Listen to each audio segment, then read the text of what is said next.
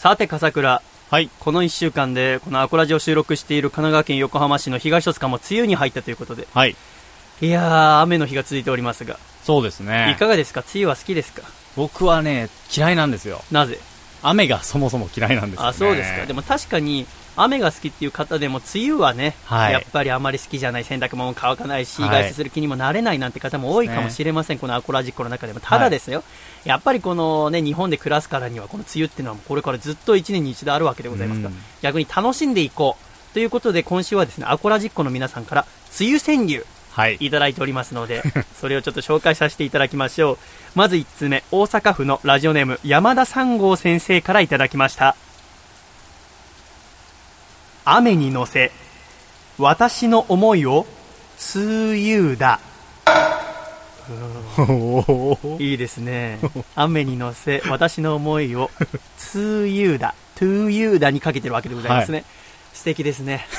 この梅雨時に実った恋はね、きっと長続きするんじゃないか、そんな素敵な川柳でございました。ありがとうございました。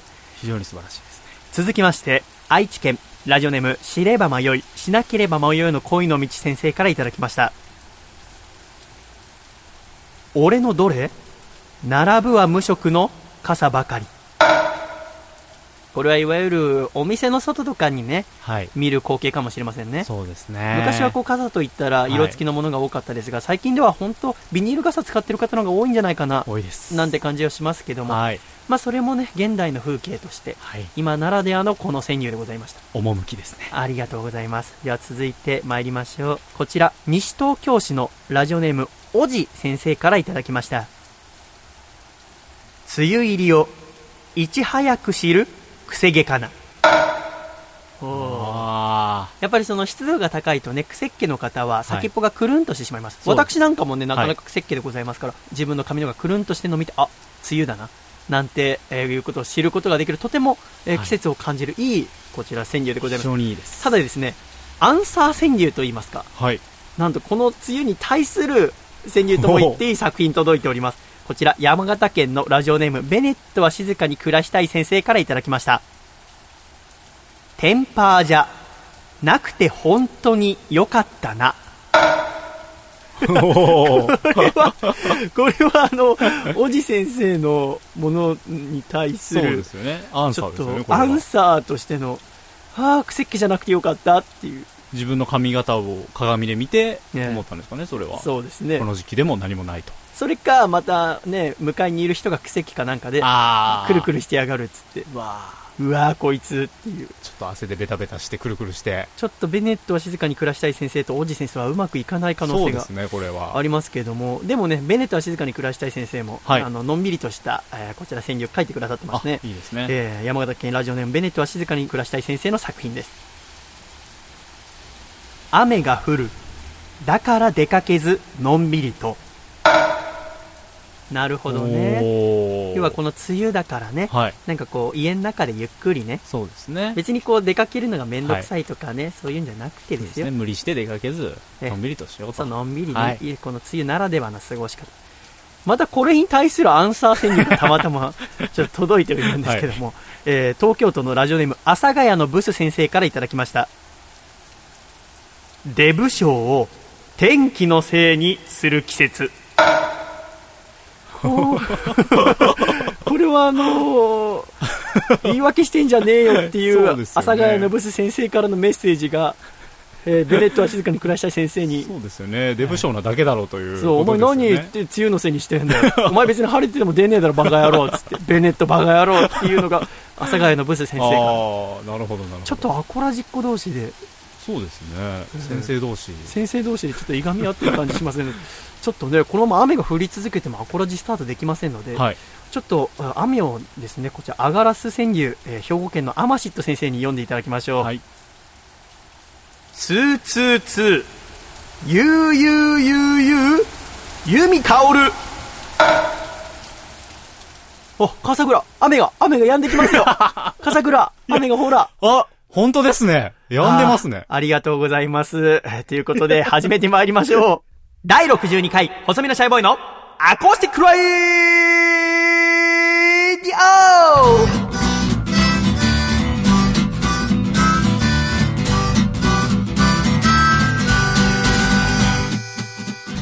シャイ皆様ご無沙汰しております。細身のシャイボーイ佐藤孝義です。細身のシャイボーイのアコースティックラディオ。この番組は神奈川県横浜市戸塚区にあります私の自宅からお送りしてまいります。この番組の構成作家はこの方です。どうも、笠倉です。よろしくお願いします。笠倉先生どうぞよろしくお願いいたします。ということで、笠倉、はい第62回細身のシャイボーイのアーコースティックラディオでございますが、冒頭に言った通り、梅雨に入りまして、そうですね。最初は梅雨川柳から入りました。はい。アコラジっ子の皆さんからいただいた梅雨川柳。はい笠倉的に梅雨は本当にやっぱ嫌いなんですか？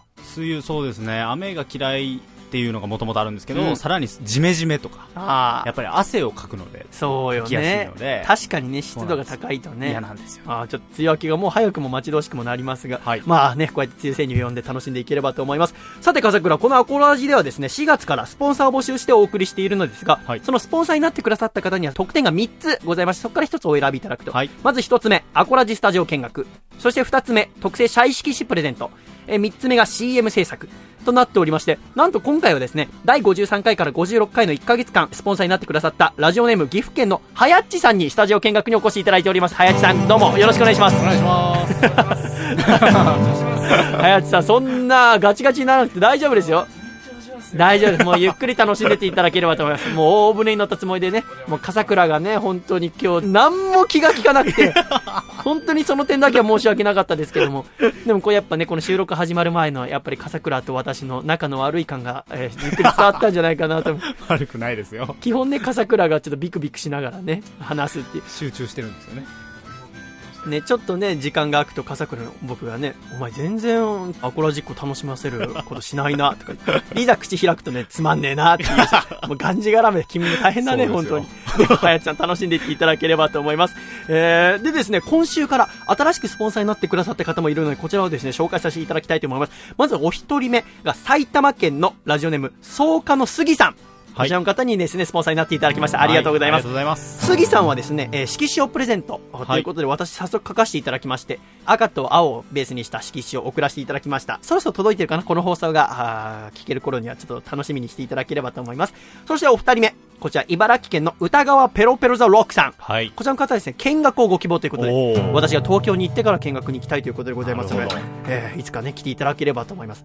そして、岐阜県のみどりさんからは CM 制作のご依頼をいただきました。はいみどりさんはですね、アコラジオールスターズの福田博さんの大ファン。うんということで、福田さんが所属しているユニオンプロレスというプロレス団体の CM を作ってください。という依頼を受けましたので、早速私作らせていただきました。こちらの CM ちょっと一回聞いていただきたいと思います。では、どうぞ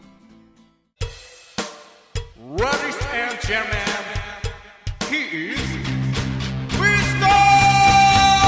Progress!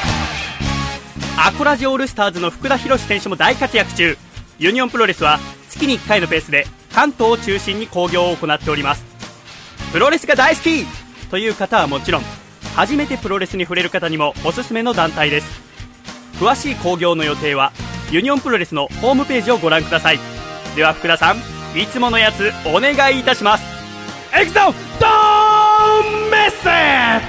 Thank you so much! See you again!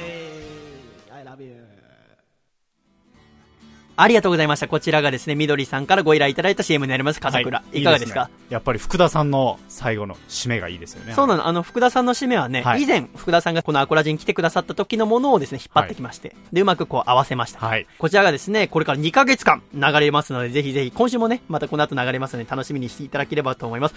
そんなところで、一通メールが届いております。はい。福岡県ラジオネーム子猫の枕さんからいただきました。細見さん、笠倉さん、シャイシャイ。はい少し前に、細身のシャイ T シャツを購入させていただいたのですが、とっても着心地が良く、重宝しております。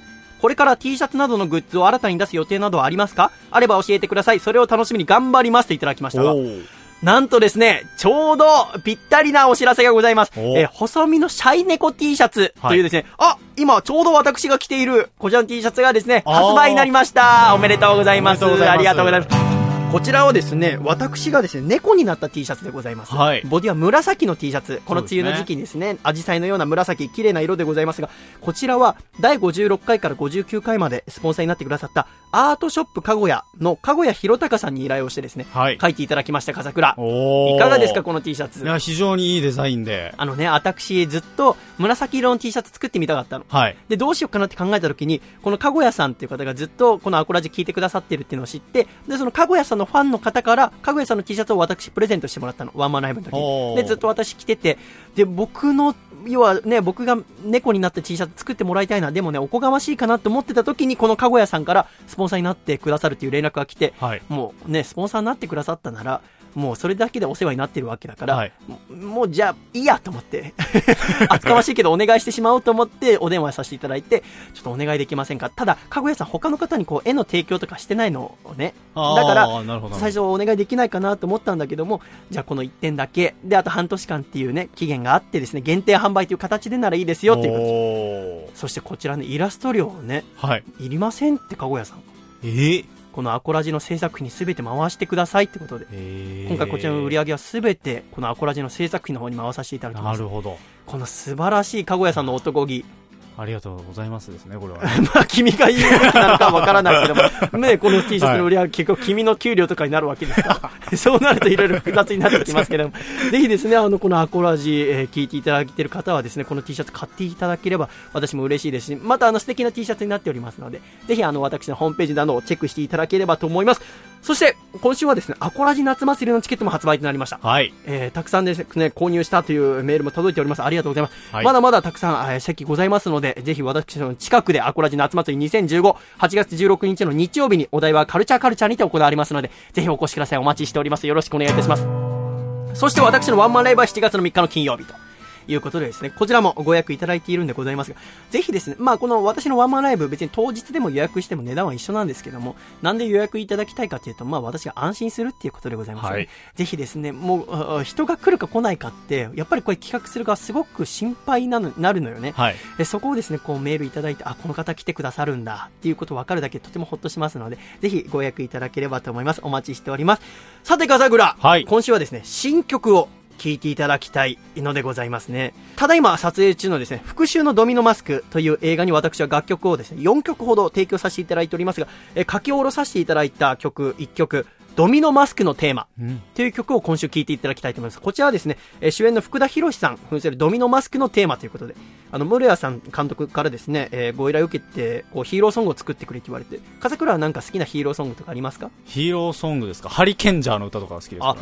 そっかそっか。はいやっぱさ、元気じゃないはい。ああいうヒーローも、いわゆるね、ゴレンジャー系のね、はいヒーロー戦隊もの。で、私もヒーローものって聞いて最初それを浮かんだんだけど、はい。やっぱり私が作るからには、そことはまた違うもの？仮面ライダーとか、うんいわゆる戦隊ものだったりとか、思うのとは違うヒーローの曲を作らなきゃなと思って、アコースティックギター一本で弾き語る曲を作ろうと思ったのね。で、やっぱりこのドミノマスクっていうのは一人だから。はい。なんか一応ドミノレディっていうのも劇中で出てくるんだけど、うんどうもドミノマスクと仲間なのかって言ったらそうじゃないっぽい。だから福田さんは一人で戦ってるのね。じゃあその孤独感とか出すために、ちょっと西部劇っぽい感じも出そうかな。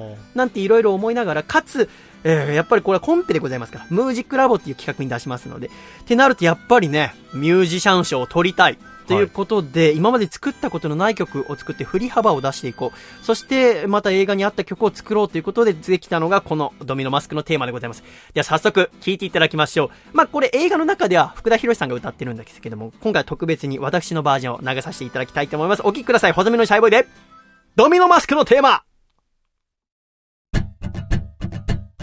戦いの意味は未だ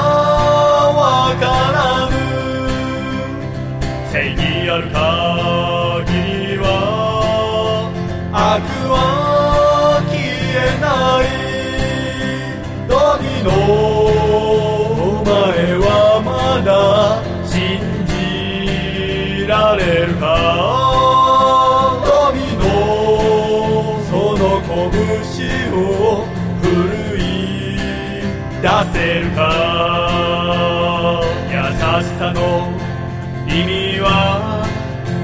未だわからぬ。愛なき夜空には？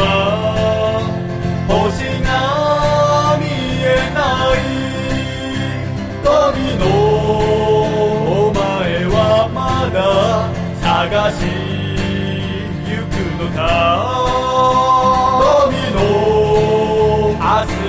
花を咲かせられるか。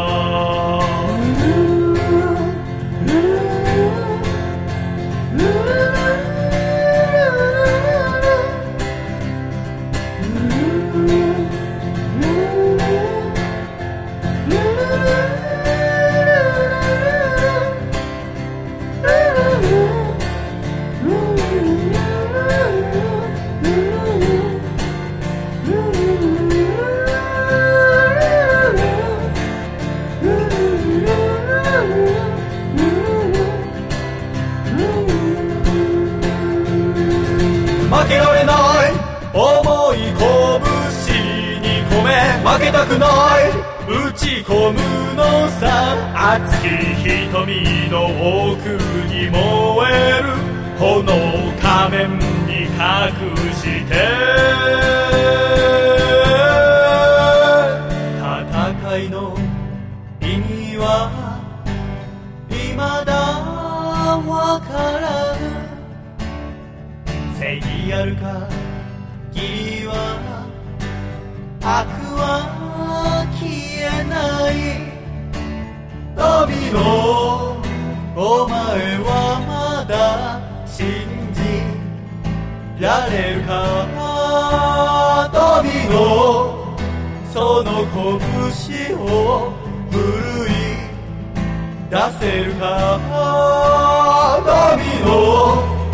お前はまだ探しくのか涙を明日の花を咲かせられるか？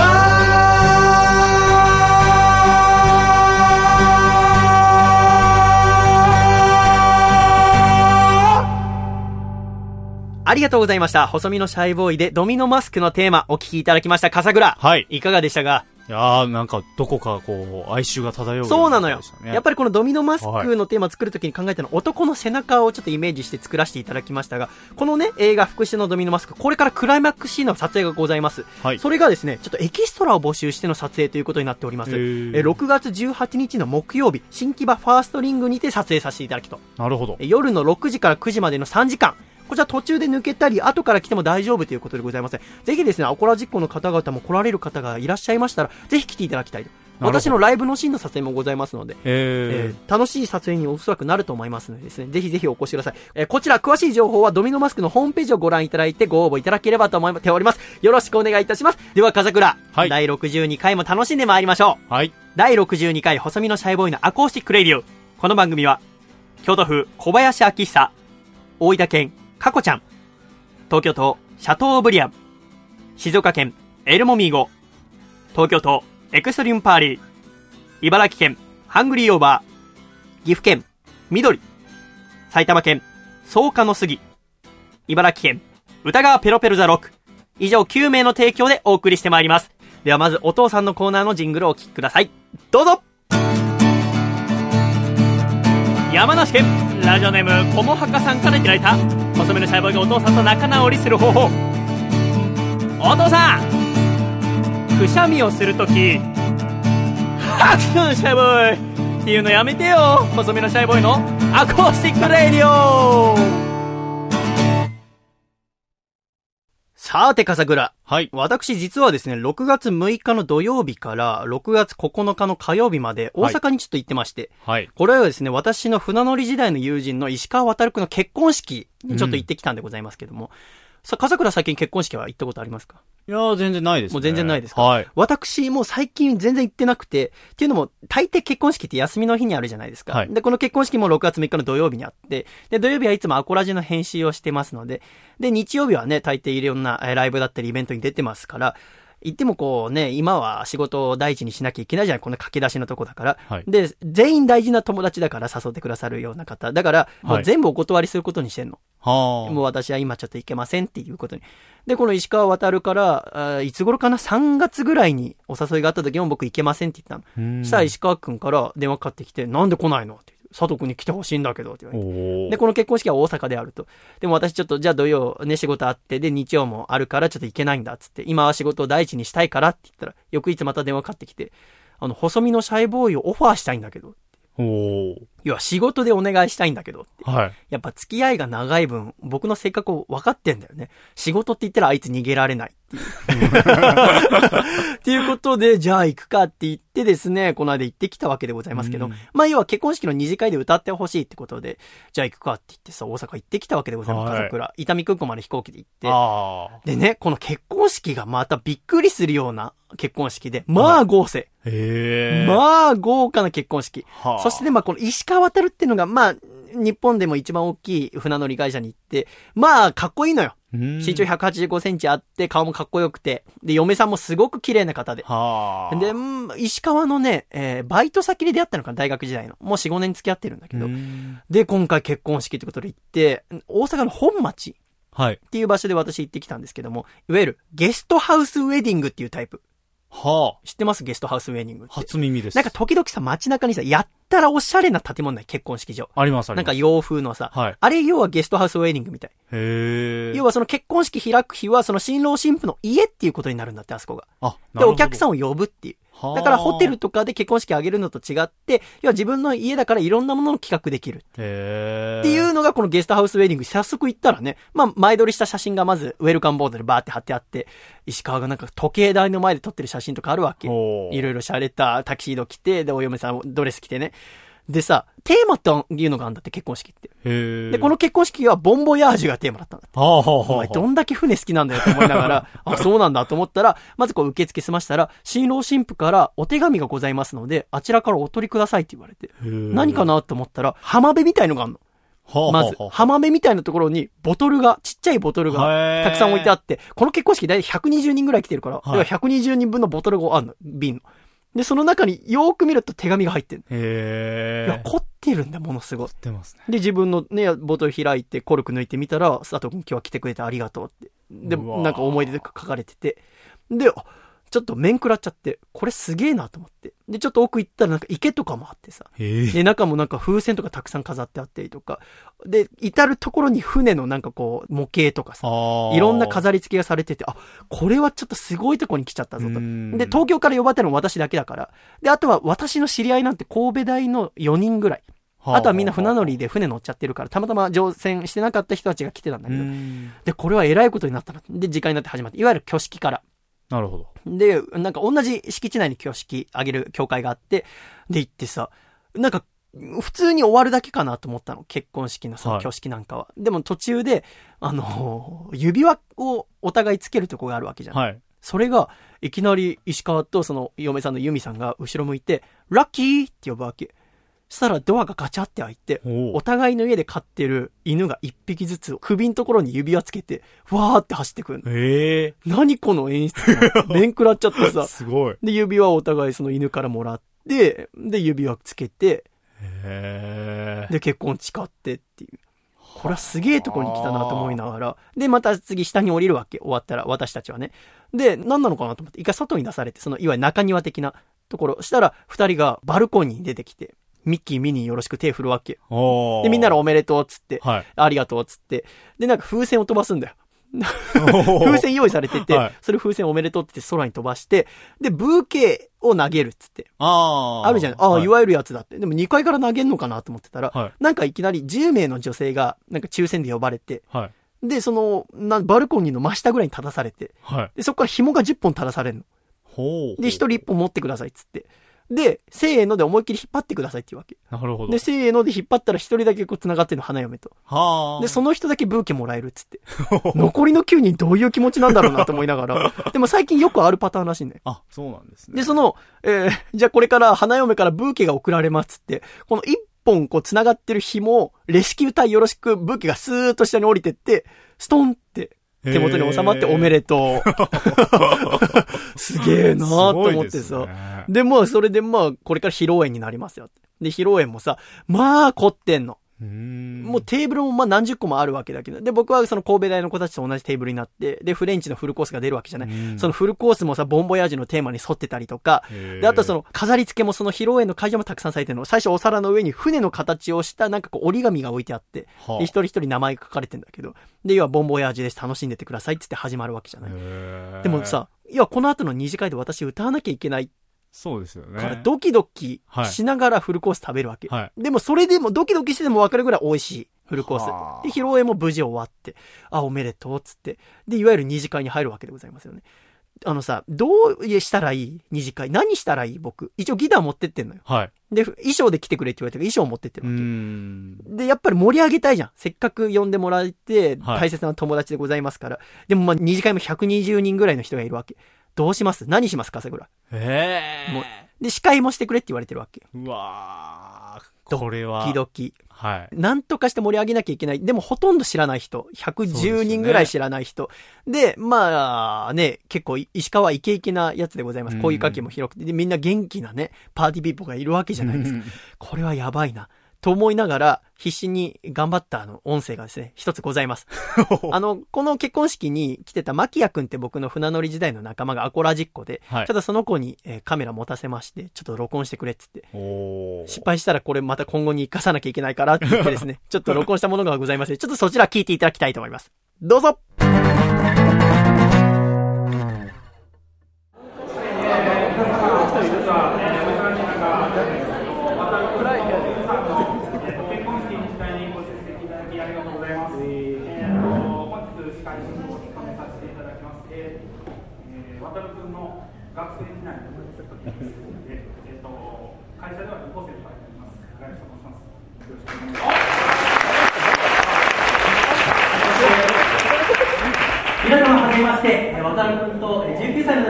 に初めて不倫にしておりまして、えー、以来6年の付き合いになります。私、横浜からやってきました、細身のシャイボーイと申します。よろしくお願いします。皆様、今日は。皆さん心配、声を抑えて、声を抑えて、気をつけて。私は皆さんの声帯が心配。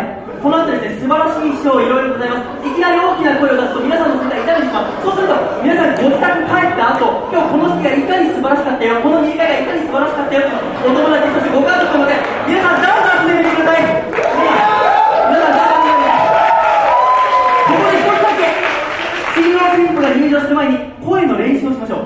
私が今から、せーのと言ったら、皆さん、細身のシャイボーイということ、小指を立てて、シャイーと言ってください。行きましょう。皆さん、じゃあちょっと一回、じゃあ、日本を司会の長屋さん見てください。じゃあ私がせーのと言ったら大きな声で、シャイを、マイクを聞かないでください。行きましょう。せーの、シャイこれは長屋さんです。よろしくお願いします。これはちょっと、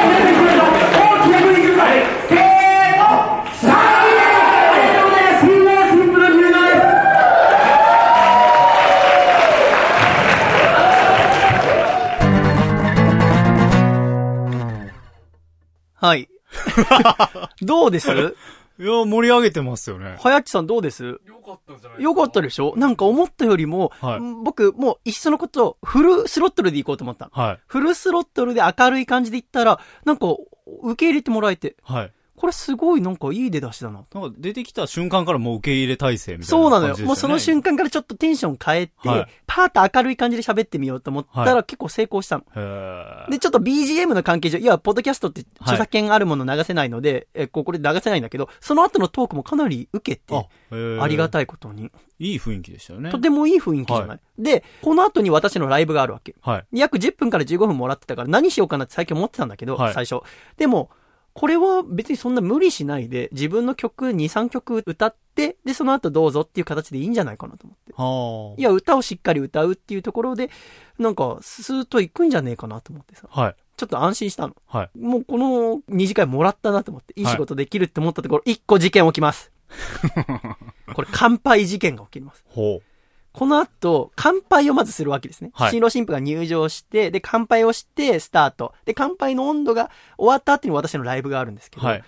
この乾杯の温度を取ったのが、石川くんの小中学校の友人。ほまあ、名前ちょっと伏せますよ。S 君っていう子。はい私は知らない子、初めて会った子だったんだけど、今ニューヨークで勤務してるらしいんだよね。で、その、S 君が温度を取ったんだけど、はい。なんかマイク渡した時点で、ちょっと S 君変だなと思ったんだよね。はあ。なんか妙にニコニコしてるなと。はいいや、酔っ払ってんだよ。はい。んで、マイク持った瞬間、なんかずっと笑ってんだよ。おー。で、第一声が、コングラチュレーションって言ったのね。ああ、やばい気がする。嫌な予感がするで、衝撃的なことを言うの。で、石川くんがこんな綺麗な嫁さんもらえて僕は嬉しいですって話です。はいあああ、なるほどな。石川くんはね、皆さん知ってました？小中学校の時あだ名、チャーちゃんって名前だったんです。ほう。なんでチャーちゃんかわかりますか？実は石川くん、小学生の時、クラスのみんなの前で、おしっこを漏らしちゃったことがあるんですよ。だからチャーちゃんなんです。っていう。地獄のようなスピーチを して、で、で、なんか会場がざわつくじゃん。ざわざわざわ。そうですよね。ざわざわざわ。で、それでなんかもう、おあ、まあね、でもまああの、めでたいってことで、乾杯って言って、終わるっていうですね。で、僕も、オンマイクで無理やり乾杯って大きな声で乾杯って言って終わらせたんだけど、そう、もう会場がえらい雰囲気になる。はい。そうですよね。暴露系のどうします？この S 君のスピーチ、録音してますけど聞きます？いや、あの、はやちさんどうします？行きましょう。聞きましょう よし、じゃあお聞きください。S 君の乾杯の挨拶です。どうぞ。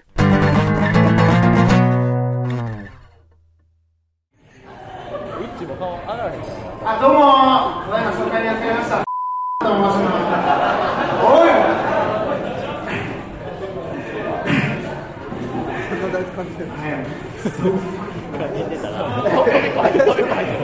Congratulations! おいやでも、こんな、こんな綺麗な奥さんを捕まえてしまった渡辺君なんですけど、実はですね、もう、小中学校のあだ名がチャーちゃんと。なんでチャーちゃんかっていうと、みんなの前でおしっこを漏らしてしまったからのチャーちゃんっていうちょっとお茶目な部分がある、まあ、こういう、イケメンが、でも、こういう、ちょっとふわした感じで、まあ、えーそうです、もう本当に今日はめでたいという相手ね。じゃあ皆さんグラストを、尺を。じゃあそんな渡辺君と由美さんに祝福して乾杯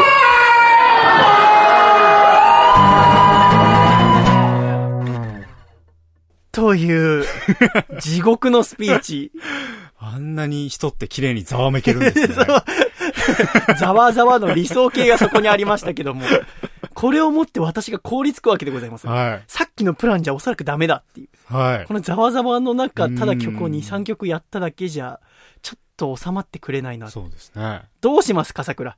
これは、天才放送作家としてどういう台本書きます？私に。これは非常に難しいですよ。何をすればいいんですか？構成してたものがね。だってやっぱさ、晴れの結婚式にさ、はい旦那がさ、そうですしょんべん漏らしてたなんて知りたくないじゃん。はいお嫁さんの由美さんからしても。乾杯するのにその話をしてる、そうそうそうね。で、みんななんならしょんべんに色に近いシャンパンとか持ってるわけはいそういうことですよ めちゃくちゃですよ。めちゃくちゃなんだ。で、俺もう凍りついちゃってさ、どうしよっかなって思って。これ難しいですよね。どうしますか、桜？いや、これは、だってね、どうしようもないんじゃないですか？私は、はいもう、お笑いだなと思って。はあ、完璧に笑わせなきゃなって。なるほど。頑張って笑わせなきゃなって。どうやったら笑うかなって考えたときに、もう一個しか思い浮かばなかったんだよね。ひたすらちょっと頑張るっていう。はい。なんとかしてこの結婚式を軌道修正して、幸せなままね、終わらせなきゃいけないというところで、もうすごく披露宴とか良かったから、二次会も絶対成功させるってところで、よしと決意決めてやったの、プランがですね、こちらです。え、まず私が石川との慣れ初め、慣れ初めというか出会いを話します。19歳の時初めて船に乗って、で、仲良くなったと。はい。で、おめでとう、石川っつって、で、これからも幸せにね、つって、石川と握手をします。うんで、怪獣がパチパチパチってなります。そこで私がいきなり石川にビンタをします。バカ野郎おー。で、怪獣ちょっとざわつきます。はいえ何？石川くん、僕はね、今日君に言わなきゃいけないことがあるんだよと。一度だけ僕は21歳の時、石川くんと一緒に船乗ってた時に電話でユミさんと話したことがあると。その時にね、僕はね、実はユミさんに恋をしてしまったんだ。ほ電話の声だけでなんて素敵な女性なんだろう。なんて素敵な方なんだろうっていうことで僕は恋をした。今日僕はここに来たのは、石川お前の幸せを祝うためじゃない。ユミさんを僕に振り向かせるために来たんだ。う。ほう。で、振り向かせるにはどうしたらいいかって考えたときに、一曲、呪いの歌を歌って、石川との恋がうまくいかないように、こしらえた歌がありますので聞いてください。あの子の恋がうまくいきませんように。で、私のあの子の恋がうまくいきませんように歌う。で、歌い終わった後、ユミさん。では、えー今この呪いの歌聞いたところで、えーおそらく私のこと好きになったとは思うんですが、この皆さんお客さんに向かって、誰と一生添い遂げるか教えてください。で、マイク持って、まあ、石川渡さんです。え、何ですか？もう一度ちゃんと聞かせてください。石川渡さんです。よし私も認めましょう皆さん、この二人の未来に幸あれおめでとうございますは細身のシャイボーイでした。っていうプラン。はい。どうですか？いやー、理想に近いんじゃないですか、これは。さあ、これが成功したかどうか、聞いてもらいましょうか。じゃあ曲の部分からお聞きください。では、どうぞそんな私、このゆうさんのために作ってきた曲を聴いてください。あの子の恋がうまくいきませんように。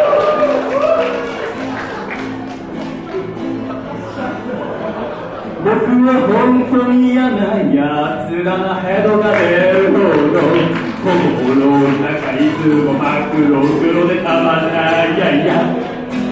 好きなあの子が好きな男は僕じゃないことが耐えられなくてずっとうじうじうじうじ悩んでいるのさ。僕の何がいけないのを止め正しく見たいけれどあまりにも心俺じゃたった一つだけ願い事を聞いてよ神様僕の恋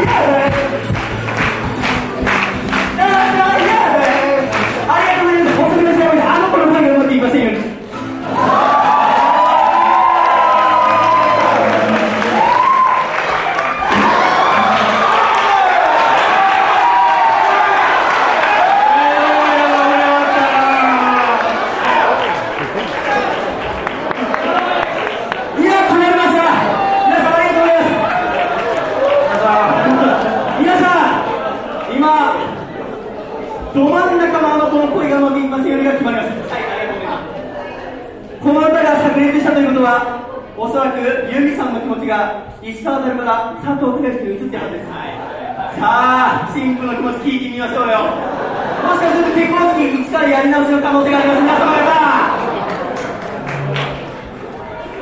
ではお願いします。一番好きな男性の名前を聞かせてくだ。さい、石川渡さんでお願いします。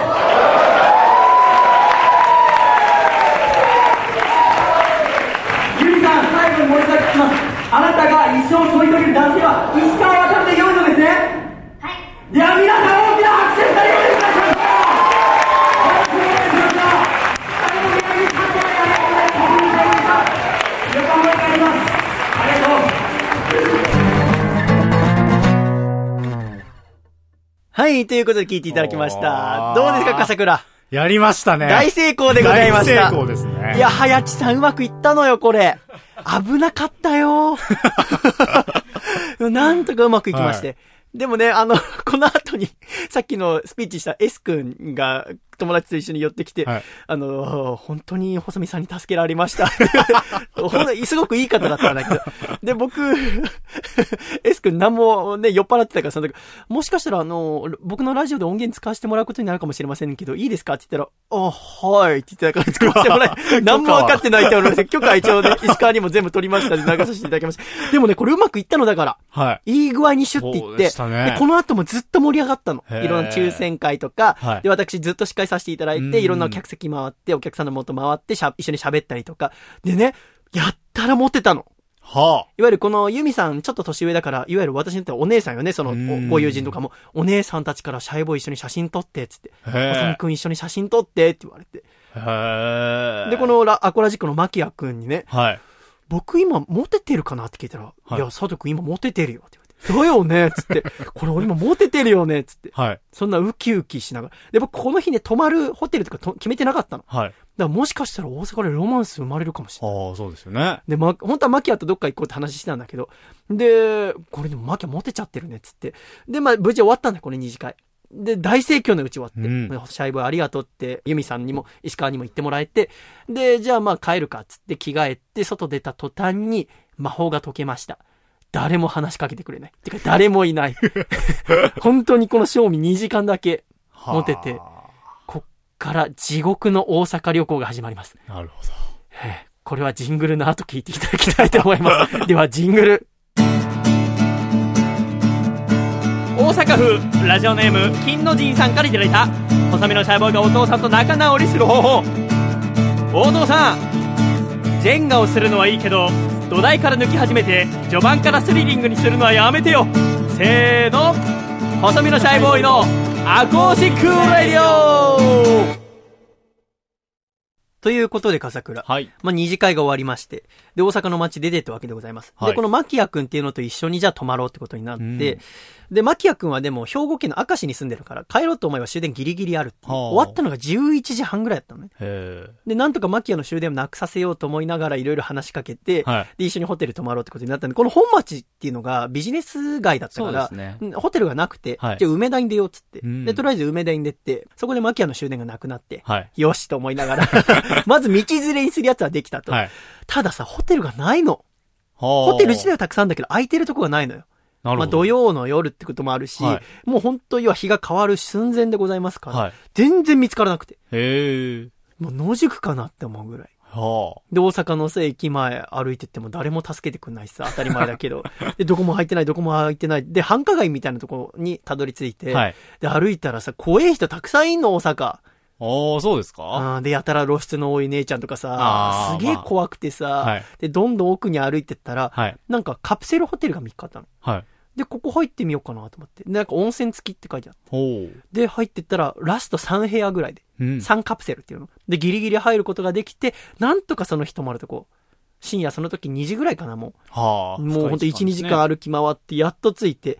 でも、後々知ることになるんだけど、そこのカプセルホテル及び温泉が、男性同士の社交場らしいんだよね、結構。知ってる？あ、でも噂には聞きますね。なんか結構有名なところらしくて、はい男性同士の社交場として。確かに、その温泉行った時に上の5階にあるんだけど、なんかやったら下半身開放的な人が多いなと思ったんだよ。タオルで隠してる人が一人もいないの。みんなザーンってなってるから、大阪ってこうなんだと思って。なんか僕気持ち、気持ちよくてさ、い僕もザーンって言って歩いてたんだけど、はいそういうことだったのかって後から聞いてヒヤッとしましたけども、でもなんかカプセルホテル自体はすごく綺麗で、で、無事にその日の夜をね、明かすことができて朝でございます。翌日、はいえー日曜日7日でございますね。この日私はアコラジッコと会うイベントを企画してたの。っはい。ていうのも、その1週間前、前回のアコラジ第60回で、なんかこう、アコラジッコと触れ合えるイベントできたらいいな。で、笠倉は大阪出身だから、はい大阪のどこだったらいいと思いますか？つって。で、はい君が行ったのがどこですか？万博記念公園です。万博記念公園。はい。で、で、私は大阪なんて全然知らないから、じゃあそこでと思って行ったら、クソ遠いなええそうですか？いや、40分かかった、大阪かあーはい、40分かかります。ら。なんでこんんなとこ進めんだよ。もうずっとマキアとお前の悪口で電車の中。あのバカだあれっつって。なんでこんな遠いとこ来んだよ。あーまあ、我々だけならまだしも、はいだってアコラ実行にもさ、まあまあできればさ、来てほい。しいじゃん。はい。これ誰も来てくんないよ、つって、このまま。で、なんで万博記念公園かってさ、はいこれも後から知ったんだけど、お前の実家が近くらしいな。めちゃめちゃ近いです。はい。だからだろ。だよね、だからだよね。はいあの、モノレール乗り換えて行ったんですよね、多分そう、はいわざわざモノレール乗んなきゃいけなかったの。なんで？もっと大阪市内でもさ、はい最近できたすごい高いビルとかあるわけじゃない。まあ、ありますけど。なんはいでそういうとこじゃなくてあんな遠いとこ。まあ、皆さんね、集まって、やっぱりこう、ピクニック気分を味わえるかなと思った。いやもう、ずっとお前の悪口言ってたわ。俺、旅行してまでお前のことにイライラしたくなかった。まず君の名前を思い浮かべたくなかったし。はいで、ブツブツ言いながら大阪万博記念公園ついてさ、で、さらにまたびっくり。万博記念公園入んのに250円かかんのな。あ、はい、入場料かかる。金かけんじゃねえよ なんでさ、アコラジックにわざわざ来ていただくのにさ、はいお金かけて中に入ってもらわなきゃいけないんだよ。そねそこに来るまででだって結構交通費かかってんのにさ、そうですね。そういうとこ考えていってよ。本当ですね。部活でした本当に迂闊だと思うわ、はで、もうね、まあどうせ誰も来ないから、はい。誰も来ないなら、いっそのこと一番奥に行こうと思って。万博記念公園すごく広かったから、ねもう入ってすぐに太陽の塔があって、はいで一番奥の方にもみじ川広場みたいな、はいすごく大きな広場があって、じゃあそこに陣を広げようってことで、買ってきたレジャーヒート引いて、で、しばらくマキアとキャッチボールしてたの。したらね、アコラジッコ来てくれたよ。ああ。ありがたいことに。数々の条件を乗り越えて。そう、本当に。まずそこの公園に来るまでが大変。はいで、お金払って入る。はいで、また私たちを見つけるのが大変っていうので、やっと来てもらって、はい本当たくさんの方々、ラジオネームね、とっても飛んでいさん、はい。暗黒電波美術家ボブ山さん、はい。ブラックトリオさん、うん山口ホテルさん、踊る宝石さん、おこたつむりちゃん、そしてまあ、あの、ラジオネームとかないんだけども、アコラジいつも聞いてるよってお兄さん、へえ。来てくださいまして。はあ。とても楽しいピクニックになったよ。いいですね。もうみんなでお酒飲んだり、はいで、キャッチボールしたり、で、笠倉の悪口言ったり。やっぱそこかな、一番は。でもなんかみんなでこうやってレジャーシートにね、座って、ご飯とか食べてて、はい。最初なんか、緊張してんのか知んないけど、なんかみんながあんま話さないんだよね。ああ。だってわざわざさ、私なんぞに会いに来てくださってるってことはさ、はい。一応私とおしゃべりをしたいってことで来てるわけでしょああ、まあ、いや、見たいんじゃないですか、なんか。細見さんを見たい？見ていたいんじゃないですか。いや、そんな、いい見た目してねえからよ。見たって楽しかねえと思うんだけども、はいでなんかぎこちねえなと思って、はい途中で気づいたのが、みんな僕がなんか録音してると思ってんじゃねえかなと。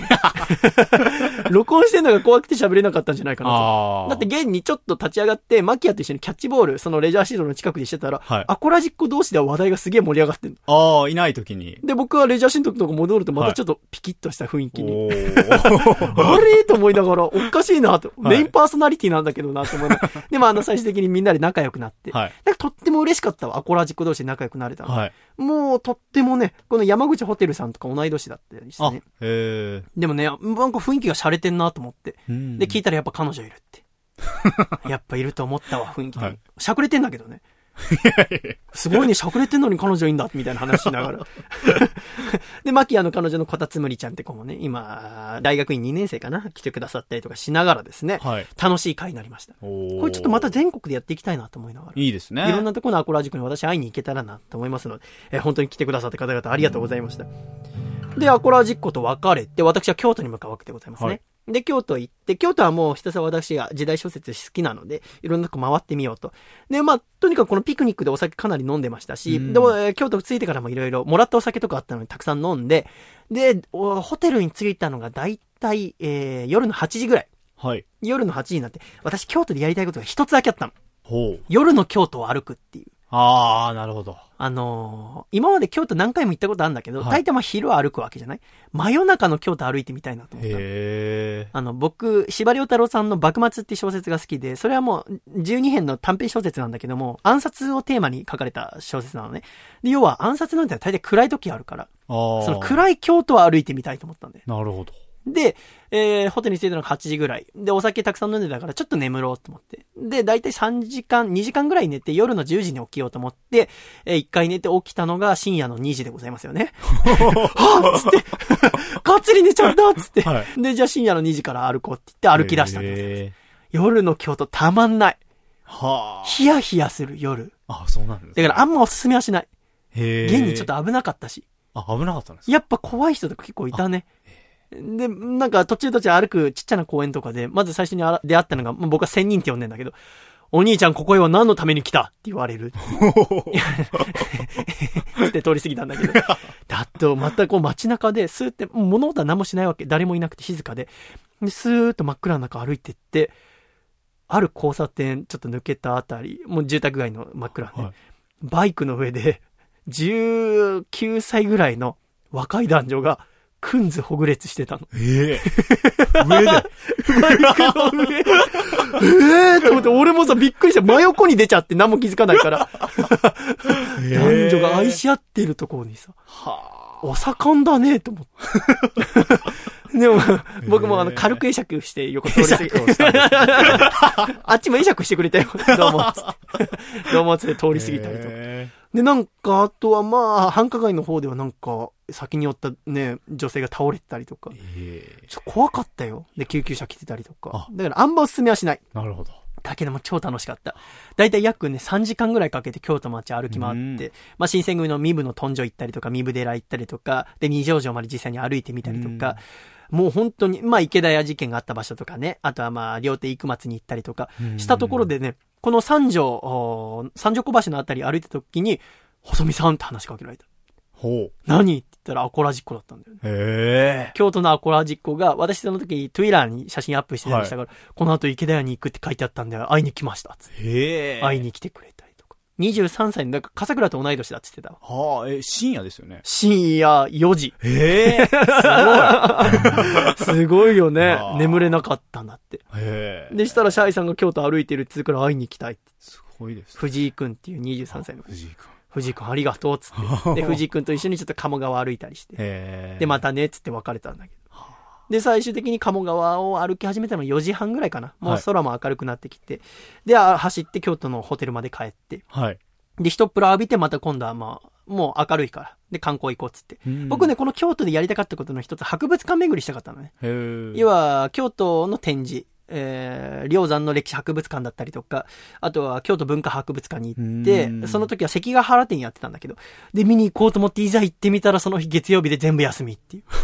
たまんないよ。休館日ですか。俺、曜日感覚がなくて、その時。はいあ、月曜日博物館そういう休みだと思って。はあ。で、何も予定がなくなって。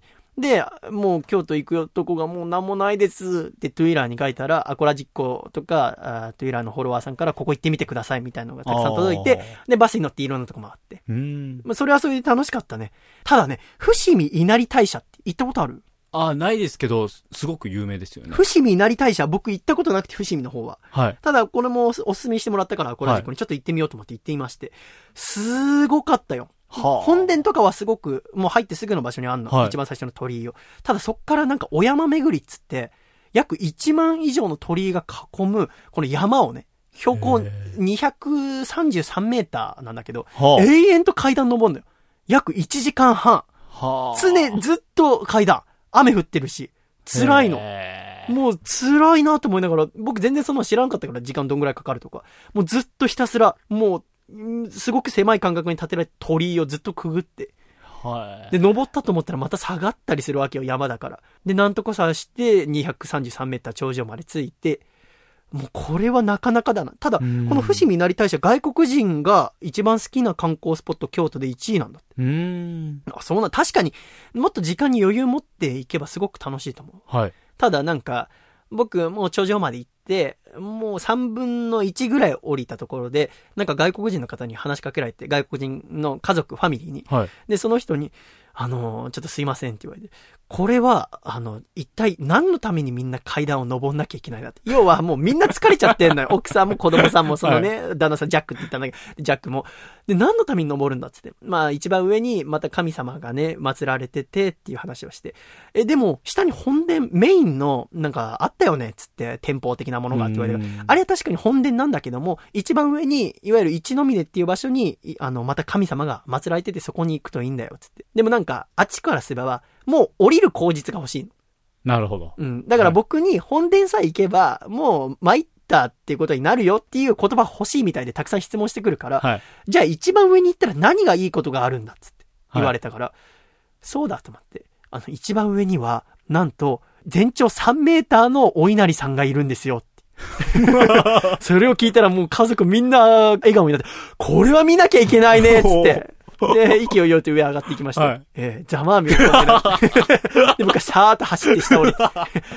で、次、あの、寺田屋っていうですね、はい龍馬がよく使ってた、あの、ところが伏見にあって、そこに移動して、はい。で、そこね、龍馬が襲われた場所でもあるの。うん幕臣の見回り組だったかな？にすごいたくさん囲まれて、で、龍馬と、えー三好晋三っていうに二人対何百人っていう幕臣の物取りと戦ったんだけど、龍馬鉄砲で戦ったんだけど、指を切られるんだよね。うん指切られたりして、で、あー命かながら逃げると。で、この逃げた道が龍馬通りっていう道になってへる。ーだから僕そこ一回行ってみたくて。で、やっと行けてさ、実際にこう指切られた手でその龍馬通り走ったりしてみて。へえ。ええ完全に変な人だったけど、すごく嬉しくてさ、あここで龍馬はね、でも出血多量で死にそうになりながらも、え最後高森に助けられて、薩摩藩邸に囲まれてね、その後船で鹿児島行ったりするんだけど、みたいなことを思いながら、この寺田屋の周りうろうろしてたら、トントンって肩叩かれて、細身のシャイボーイさんですよ、ね。あの、寺田屋に来るって聞いてたので、あの、ここでお待ちしておりましたって言われて、女性の方に。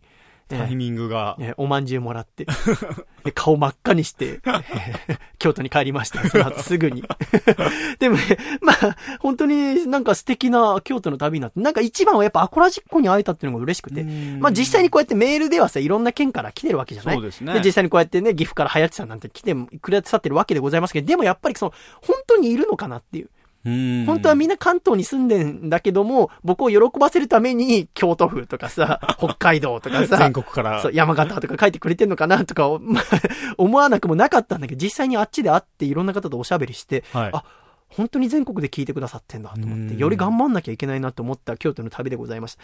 で、まあ、それが3日目。で、4日目はもう帰るだけだったんだけども、この新郎の石川くんっていうのが最後会おうって言われて、で、いろんな結婚式の話聞いたり、まあ、これから頑張ってねっていうことで、いろいろお話聞きましてですね、よりちょっと喜んでもらえるように、ラジオ頑張っていかなきゃなと思ったところでございました。ちょっとね、結婚式のパターン、今回1個作ったんだけど、この、いわゆるお嫁さんを僕に振り向かせようパターン。はい。これ10年やります。これから10年、これちょっと鉄板パターンでですね、芸人の営業みたいな。そうちょっとやらせていただこうと思いますので、ちょっとアコラジッコの結婚式とかあったらね、いつか呼んでいただければ、僕この鉄板のパターン1個作りましたので、えーこれから頑張りたいと思います。石川渡くん結婚おめでとうございました。えーでは一旦ジングル行きましょう。ジングル栃木県ラジオネーム最速の変態さんからいただいた細めのシャイボーイがお父さんと仲直りする方法お父さん博物館はだいたい月曜日が休館だから気をつけてね。せーの。細身のシャイボーイのアコースティックラディオ。ママ選手権。母親のことママ選手権。このコーナーはアコラジッコの皆さんに私の楽曲、ママをカバーしていただくコーナーとなっております、笠倉。はい。全4回で行われまして、今回が第3回目でございますね。はい残すところ2回となっておりまして、ねえー今週もですね、素晴らしい作品届いておりますので、聞いていってみましょう。早速1作品目、こちら、ラジオネーム、愛知県のゆかぬばんさんからいただきました。お、細見さん、笠倉さん。こんばんは。こんばんはママ選手権、今回も参加させていただきます。細見さんを知ったきっかけである、忘れらんねえよの無観客フェスで、細見さんがこのママという曲を歌っているのを聞いて、僕は一目で細見さんのファンになりました。もちろん、歌の内容も大好きな曲ですが、細見さんを知ることができた曲ということで、僕には特に思い入れのある曲です。大好きな曲なので、下手くそではありますが、一生懸命歌いました。よろしくお願いしますといただきました。なるほど。先週ね、あの、ゆかなばんさんはいろんなママの言い方でママカバーしてくださいましたが、あの、最後の最後の歌の部分でコードを外してしまうというはい、決定的なミスをしてしまったんですけども、そうでしたね今回はですね、もうひたすら真面目な弾き語り、あ、もへうど真ん中で直球勝負をしてきました。これは楽しみですちょっと聞いていただきましょう。では、どうぞ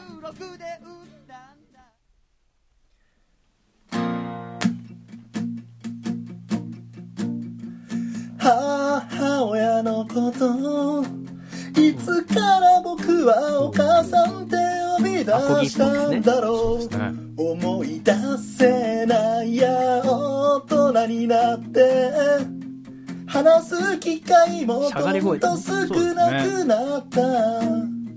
そして家を出た。たまに送ってくるわけのわからない長いメールはやめてよ。だけど思うんだ全てをかけて守ら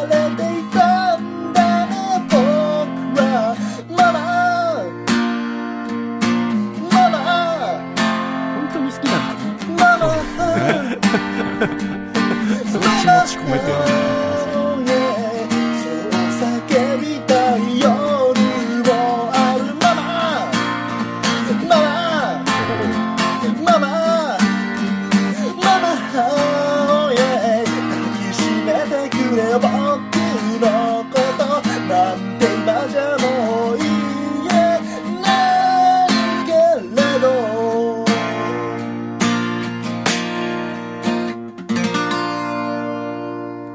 ありがとうございました。ラジオネームゆかぬばんさんのママでございました。あいや、本当に好きなんだねス。トレートに。こんなに真正面から歌われるのはい恥ずかしいけどね。でももう小細工全くなし。はいど真ん中のまま。あいいですね。ちゃんと、ねちゃんとね、できるんです ちゃ。んとって何かって話だけど。このコーナーにおいてちゃんとはちょっとアレンジすることなんじゃないかなともちょっと思いますけども。まあ素敵でございました。ゆかのばさんありがとうございました。はい。そして続きまして、はいこちら、東京都のラジオネーム、ジャーギジョージさんからいただきました。お ママ選手権参加させていただきます。今回は映画館で予告編を見た時のどこかワクワクする気持ちを再現しようと思い、その時の気持ちをコピーしてママに込めてみました。聞いてください。はい。笠倉。はい。まあ、笠倉さんはね、過去の、えーこの選手権シリーズでもいろいろ作品出してくれてますけど、そうですね。今回も参加という。はい。今回これどういう作品ですか？なんでこの映画の予告編？やっぱりね、あの、映画館に行った時に、うんあの、大画面で、うん。まあ、1分ぐらいで見せられる予告編ってすごいワクワクするんですよ。はいはいはい。どんな映画でも、大体、あ、見たいな、とか、うんちょっ。とどうなるんだろうって思う。まあ、あの時の気持ちっていうのを、はあ、ママにこう注入してみました。自信作ですか？自信作です。あ、そうですか。はい。優勝狙ってますからね。あ、本当に、今回はあ、本当に？でもね、どうなんでしょうね。まあ、じゃあちょっと聞いてみますか。どんなもんか。では、お聞きください。東京都のラジオネーム、ジャーギジョージさんの作品です。どうぞ。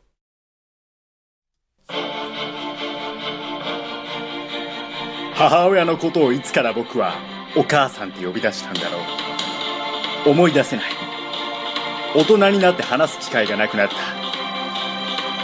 そして家を出た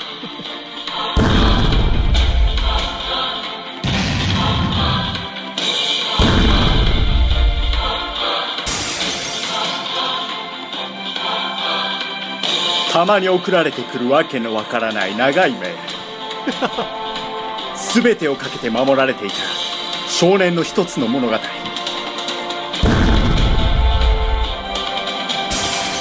ママママそう叫びたい夜もある。ママママ抱きしめてくれよ僕のこと。今じゃもう言えない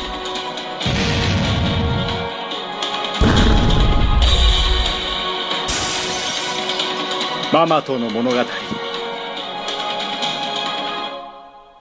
ママ coming soon ママ今夏公開。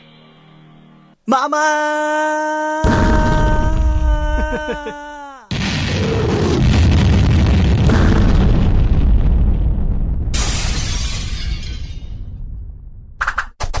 今ならすみこ忍者ストラップが全員もらえるいやいやいや、すごいんじゃない、やりましたよ。これすごいんじゃないの？今ならスミコ忍者スラップもらえるんだ。はい。まあ、すすみこ忍者っていうのは、私のお母さんのすみこが、はい。時々収録中にね、この、ドアのちっちゃな隙間からメモをシュッて忍者みたいに、ね、投げ込んでくれることから、忍者ストラップ作られたんですね。そうです。今日ちょうどはやっちさんが来るとき、すみこに会いましたね。あ、お会いしました。ちょうど、すみこがガーデニングをしてるところでございましたけども。してましたねびっくりしましたけど。これちょっとすごいね、笠倉。はい。なかなか見事でした。だいぶ、まあ、ディティールにこだわってやりましたね。これ、ひいき目なしにちょっと優勝候補の一つかもしれません。ありがとうございます。いや、ひいき目も何も僕、笠倉のこと嫌いだから、勝手にマイナス査定が入ってても、なかなかいいところになってますから、どうですか、はやつさん。なかなか良かったんじゃないですか？ですね想像してたものではなかった。そうそう、想像してたものとは全然違いましたね。ありがとうございます完全にオリジナルを入れてきましたね、はい、そうですね。すごいよねこ。れはだいぶ、アクション映画ですね。アクション映画なんだ。まあまあ。はい。相当爆発したもんね。そうですね。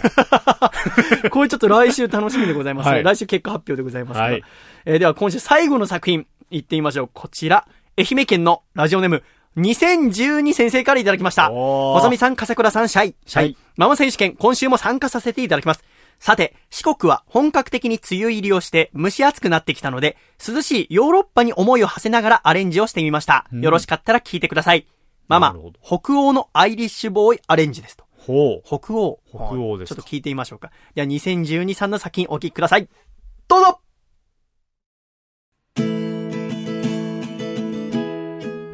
爽やかな、そうですね。涼しい風が吹き込んでくるようですね。はい。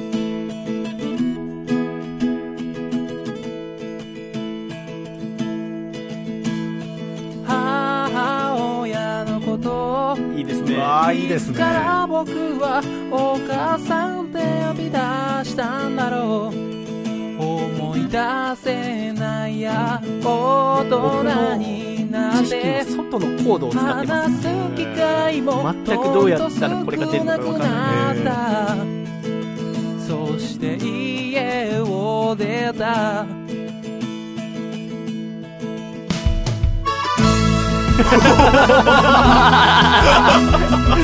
世界が、世界が、壮大な。今一瞬にしてここ横浜が北欧の世界に、モノクロの、世界に色が差し込まれたような。すごい。4月は君の嘘のような。すごいことに僕をまだ若い時26で産んだんだ。会社も辞めて泣き虫だった。体も弱く世話のかかる子供だった。本当にごめんな。たまに思うんだ僕を育てるため何を諦めてきたの。これはきっといい息子さんだよ教えておくれよ僕は理想の息子に近づけてますかマ。ママ。ママ。ママ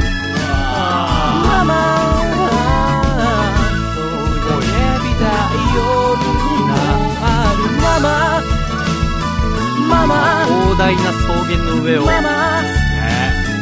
ママ。緩やかな風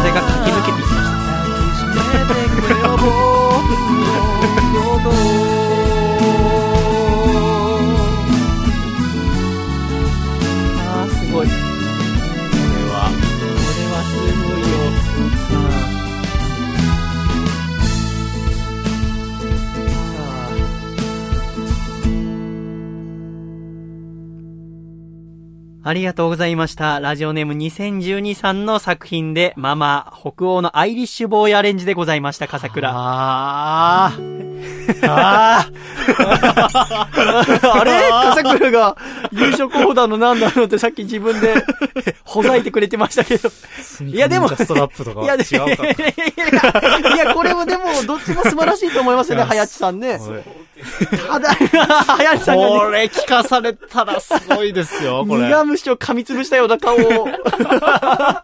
これは、ちょっとね、今あこの佐藤家にありますね、大きなモニタースピーカーで大音量で聞きましたけども、ーはい。ちょっと広がりましたね、世界が。広がりますね。いやー、ということで、これにて第3週も終了。うわー残すところはあと1週間。まだ一週間あるんですね。あと来週でですね、こはいのママ選手権の王者が決まります。はい。ぜひこのアコラジックの皆さん参加していただきたい。えー、どんな形でも構いません。ママ、あなたなりのママを録音していただいて、えー添付していただき、えー、ラジオアットマーク、細身のシャイボーイドットコムに送ってきてください。来週決まります。はい。どうなりますかね。あまあ、第1週、第2週のところでもかなり有力な作品ございましたので、はい。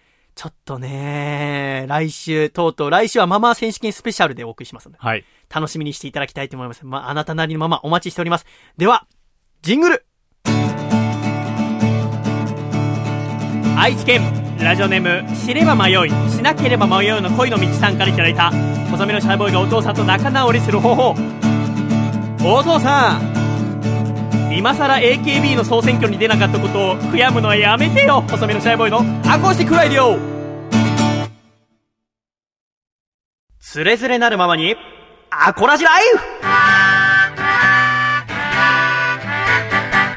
つれづれなるままにアコラジライフ。このコーナーは、アコラジッコからいただいた日々の生活や、ふと疑問に思ったことなど、番組へのお便りを紹介していくコーナーです。笠倉はい。では、アコラジックの皆さんからいただいた日々の生活、紹介させていただきたいと思います。1通目、こちら東京都の P ちゃん19歳からいただきました。細見さん、笠倉さん、シャイ。シャイ。6月6日に行われた DDT プロレス春日部大会を観戦してきました。その日は、えのきや先生も会場に来られるということをアコラジを聞いて知っていたので、そこも楽しみにしつつ会場に行っていました。工業終了後に、えのきや先生とお話をさせていただいたのですが、想像以上に迫力があって、すごく楽しかった。と先生はおっしゃっていました。細見さんがリングアナを務めている姿も見たいとおっしゃっていたので、そんな機会があることを願っております。ということで。先生、DDT 行かれたんですね、やっぱへり。ーで、このピーちゃんも行かれたと。はい。ね、竹下選手や福田博選手、アコラジオールスターズの方々も試合を行ったということですけども。いやー、いいですね、春日部大会。そうですね。これ行きたかったんだよね、トーナメントでうん。福田選手は来てしまったんですけども、この日ちょっとね、私、大阪行ってたんであれだったんですけど、はい。えのきわ先生ね、プロレスずっと見たいって言ってて。はい。で、最前列で見てみたいですね。ああ、ええすごいよね。いいですプね。ロレスから、あこうやってね、ラジオ聞いてプロレスラーに興味持ってもらって、うんね、いつかね、もしかしたら、プロレスの漫画が生まれる時は来るかもしれないわけですから。そうですね。えーいろいろ繋がっていくのはちょっとワクワクしますけどね。ありがとうございました。続きまして、こちら福岡県ラジオネーム、子猫の枕さんからいただきました。細見さん、笠倉さん、にゃー、にゃー。最近、おねしょの話題でアコラジは賑わっておりますが、別に賑わっちゃないですけどね。これを機に、大人になっておねしょをした芸能人を調べてみました。ダウンタウンの松本さんは35歳の時。ホッシャンさんは月に1、2回、過去42歳時点で、えグラビアアイドルの今野アンナさんははあ。24歳の時に年2回、はえー渡辺直美さんは26歳の時、かっこ、一郎のファインプレイを見て、ざっと調べてこれだけ出てきました。案外大人になってからおねしょをする人は多いのかもしれませんね。はあ芸能人は大きいストレスがかかるので特別かもしれませんが、おねしょから発覚する病気もあるので気をつけたいものですね、といただきましあ。た。はあ、なるほど。おねしょ案外してるもんですね。へえ。安心しますね、ちょっとね。安心しますか？安心はあんまり私はまだしませんけど、これだけの情報。先々週私がおねしょの話をして、はい先週笠倉がおねしょの話をして、はい。で、今週はスピーチで石川のおねしょの話、はいおねしょというか、しょんべんを漏らした話をして、そうですね。くしくも3週連続で、ちょっと、おねしょ系の話をしちゃってるのでね。はい。ちょっと来週もし来たら1ヶ月間丸々おねしょのラジオということになってしまいますので、はいそれはちょっと避けたいなと思いないがらね。はい。今週最後のつれず読んでみましょう。こちら東京都のラジオネームちびりんごさんからいただきました。シャイさん、笠倉さん、こんにちシャイニャン。こんにちシャイニャン。私はバス通勤なのであまり電車に乗らないのですが、この前研修に行く際に電車に乗りました。車内は割と空いていたので座っていたのですが、お疲れなのか可愛い女の子がぐっすり眠っており、私の肩に70%くらいの力で寄りかかってきました。可愛い。まあまあ重い。でも可愛い。到着まで肩をお貸ししていましたが、お二人がこういう状況の時、肩を貸しますか？相手が可愛い女の子じゃなかったらどうしますか？教えてください。という。はあ。ありますよね。寄りかかれる。はい。笠倉はどうしてますか？僕はもうずっと持たれさせてあげますおっ。さんとかでも。おっさんは、いや、お前顔が変わったぞ、お前。嘘でもみんな同じだって言ってくれよ。本当に。みんな同じですよ。お前、おっさんの時肩ガンってやってんな、その顔だと。肩ガンとはやらないです。ダメだぜ。肩ガンはないですけどね。じゃあ何なんだよ。何なんだよ。あの、すすいません。ちょっと声かけることありますけど。声かけんの？ありますけどね。へえ。さすがにひどい時はですね、もう本当にガーって、やっぱ、おっさんは多いんですよ。あ、そうなんだ。僕経験の中なので、あくまであも参考程度にということですあ、けど。そうなんだ。はい僕、電車座んないからこういうことないんですけど、ちょっと憧れますよね。そうですか。憧れませんか？ハヤテさんは？いや、夢のシチュエーションです、夢のシチュエーションでしょ？ねえ、なんかもたれかかってね。なんか、はいえー、ボーイズビーにもね、そんなシーンあったんだよね、前漫画で。あのー、こう、飲み会かなんか行って、で、電車乗ってたらもう終電なのよ。ではあ、寄りかかられちゃうの、女の人に隣に、はいで、よく見たら、高校時代の憧れの先輩だったの。ええで、高校時代の憧れの先輩で、そういえば先輩、この、お三つ先ぐらいの駅だったよな、つって、自分の駅にその、主人公が自分の駅になっても、先輩を寝かしてあげるためにそこで降りないの。その自分の駅で。あで、先輩のとこまで行って、先輩に、そこでも寝てるからトントンって肩叩いて、何々駅ですよって言ったら先輩が慌てて降りて。で、その主人公的な人も、あ、俺も降りなきゃって言って降りたら、先輩に、あ、何々くんじゃん、どうしたのつって。ーそういえば何々くんはもう過ぎた駅だよねみたいな。いやでも先輩があまりに綺麗な寝顔だったので、ちょっと起こすの悪いと思って、っていうとこから恋につながるっていうですね。素晴らしいです。やつは僕はもうずっと憧れてますね。はい。ありがとうございます。えー、あ、つれづれなるままにアコラジライフ、このコーナーは、憧れているという。憧れているということです。はいえー実際には一度もないです。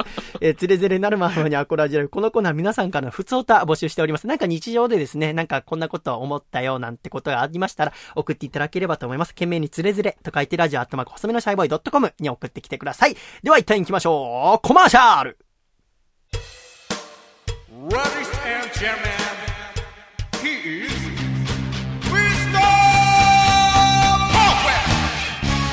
アコラジオールスターズの福田博選手も大活躍中ユニオンプロレスは月に1回のペースで関東を中心に興行を行っておりますプロレスが大好きという方はもちろん初めてプロレスに触れる方にもおすすめの団体です詳しい興行の予定はユニオンプロレスのホームページをご覧くださいでは福田さんいつものやつお願いいたします Exo, don't miss it! Thank you so much! See you again! アコースティックラディオクルージーね。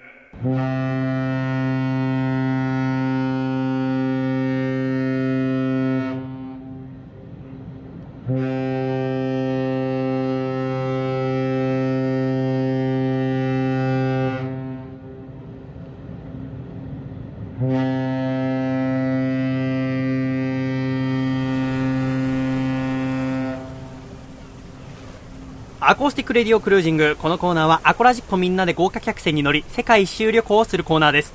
後部後半に立ち、海を眺めながら、ふと思ったことを送ってきてください。えー我々は先週アメリカのニューヨークにおりまして、ただいま、コロンビアのカルタヘナへの公開中でございます。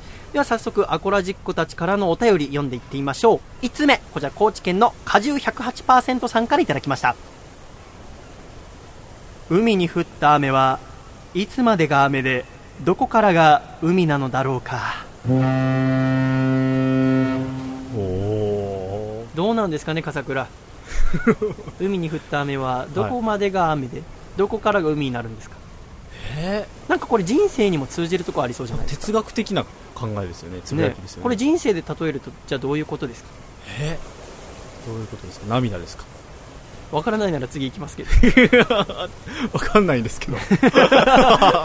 ぽいんですけどわかんないんですけど、そうですね、えー千葉県ラジオネーム自家製スープレックスさんからいただきました。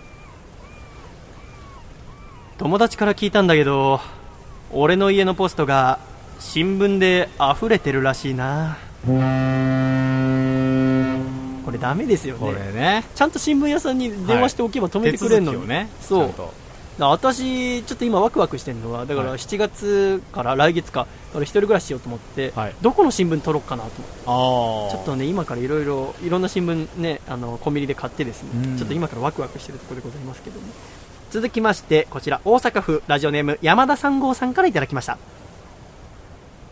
この船なんで内装は梅津和夫さんの服みたいな模様なんだろう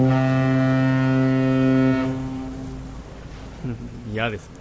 赤と白のしましま？チカチカしそうですよね。でも色合い関係なく模様だけだったらただのしましまだよね。まあそうですよね。船の内装そうか。内装。豪華客船の内装ってねでも本当に美しいですけどね、ああそうなんですね、えーいいですねアスカ2なんて最高であのね、はい。これだったら石川のその結婚式のはい。なんか最後にじゃんけん大会みたいのがあってうん。それで勝った方はアスカ2のクリスマスディナークルージングだった。の、ええすげえと思って。俺司会だったけどやりたくてさ、はい。えーもうやんなかったけどさ。すげえアスカ2だと思って、はい。いや石川が日本優先だから。でアスカ2は優先クルージングだから。あ、えー会社とベッタベタのそのつながりということで石川はこれ収録している6月12日の金曜日から新婚旅行なんだけど、はい。なんか船に乗ってヨーロッパの旅に。お前どんだけ船好きなんだよってみんなで言ってたんだけど、ね。休みぐらい船と離れたくねえのかっつって。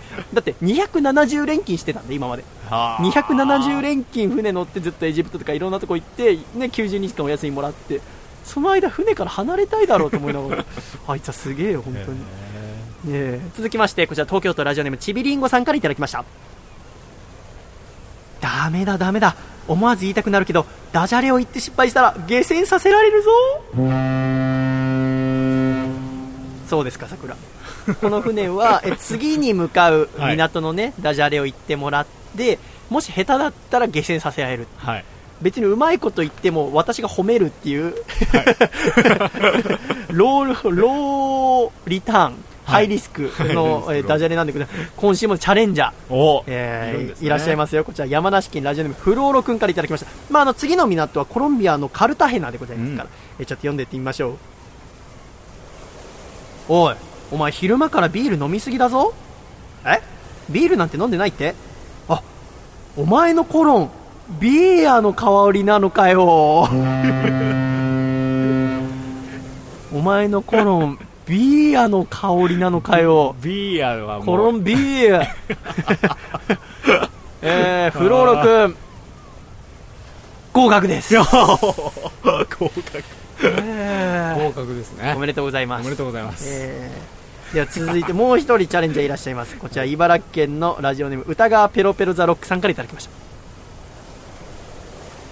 だるまさんがコロンビア。はい、えー、会議に入ります。さあ早地さん、えー、笠倉さんどうしましょうかねこれは。いやーこれねだるまさんがコロンビア。聞き覚えがあるんですよね、このね、フレーズ。コロンビアある芸人さんがなんか地球儀回しながら言ってたような気がするんですけどね。だるまさんがコロンビア。だるまさんがコロンビア。だるまさんがコロンビア。コロンビア、それ？ここ、コロンビアはい、えー、茨城県の歌川ペロペロザロックさんは下船が決定しました。えー、さよならさよならこれはなんか、えー、笠倉が先導した感もありましたけども、また、危ない危ないえー一人大事なアコラジッコが、えー一人下船していってしまいました。そう えーアコラジレディオクルージング。このコーナーはですね、懸命に船と書いて皆さんが思いついたつぶやき、そしてダジャレを送ってきてください。次の港、ちょっと難しいですよ。次はですね、グアテマラのプエルトケッツァルです。おグアテマラのプエルトケッツァル。これちょっと逃げずに頑張ってほしい。ちょっと強引でも構いません。ちょっと来週だけは、あのー下船はさせないというお、そうですね。えー口約束だけさせていただきたいと口思います。約束ですね。はいえーグアテマラのプエルトケッツァル。これは、頑張っていただきたいと思います。では来週楽しみにしていて、えーしております。よろしくお願いいたします。では一旦、ジングル。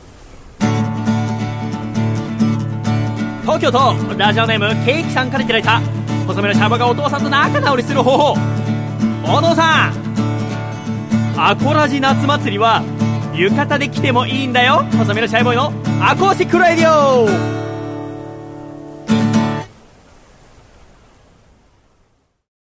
アコラジ王座決定戦アコラジ王座決定戦。このコーナーは同じジャンルに属する様々な人や物、現象などの王座を決めるべく、世紀の一戦を交えてもらうコーナーです。笠倉はい。ということで今週も行ってみましょう。1つ目、こちら、茨城県のラジオネーム、カミスココロさんからいただきました。本日の第1試合。優しいだけの男の振られ文句王座決定戦。シングルマッチ、15分、一本勝負を行います。青コーナー、あなたが悪いんじゃないの。対、赤コーナー、あなたには、もっといい人がいると思うの。お優しい男が振られる時の、はちょっと憧れですけどね、僕、もし振られるとして、はいあなたは優しすぎるっていう。あ。ああ。そんなのないんだから。優しければ優しいほどいいんだから。はい。優しいやつが一番いいんだから。こんなのないんだから。逆にさ、実際にあんのかな？聞いたことある？実際に優しいって言って振られた人。いやー、ないですよね。そ優しすぎるっていうのは、うん。なんか男らしさがないっていうのはうんありますけど、ああそれはまた違うじゃないですか。ああ、系そうね。統っていうそこのラインがあります。あーちょっといいですね。一度でいいから人生で言われてみたいですよね。えー、続きまして、こちら神奈川県ラジオネーム水曜定休さんからいただきました。続きまして、第2試合。お家にあると、なんとなくお金持ちに見える王座決定戦。30分、一本勝負を行います。青コーナー、挑戦者、ダイソンの羽のない扇風機。対、赤コーナー、チャンピオン、ロボット掃除機、ルンバおい確かに。わかりこれますね、どっち？これ。どっちどっち？これダイソンですかね。ダイソンですかはい。ダイソン確かにね、あの見た目ね。はい。あれは確かにドキドキするかもね。そうなんですよ僕これダイソンの扇風機出た頃、家電量販店でバイトしてて、はい。初めてこう、それが届いていろいろ触った時ちょっとびっくりしたね。あこんなもんがと思って。素晴らしいよね。ね。へー今かなり進化しててね。はい。へーいいよね。でもルンバも欲しいね。ルンバ、はあルンバは、この間、あの、代官山を歩いてたら、はあルンバがいたの？あの、誰もいないお店で、はルンバが一人掃除してたんですよ。あ、はあ、あ、こういう使い方もあるんだ。まあそれが一番の使い方なんじゃない？わかんないけど。お店で使うんだ。ああ、そうだよね、そそううだよね、いいよね。僕も一人暮らししたルンバ。まあ、ルンバが必要なほど広い家は借りられないと思いますけどね。続きまして、山梨県ラジオネームフローロくんからいただきました。続きまして、本日の第3試合。左利きで大変なこと王座決定戦。30分、一本勝負を行います。青コーナー、挑戦者、駅の改札で切符を入れる。対。赤コーナー、王者、自動販売機にお金を入れる。すごい、これに至っては一切わからない。なるほど。わかる？いや、やっぱ左利き右利きで世界違うんだね。違うっていうのが、自販機で入れるのやっぱそんな大変なんだ。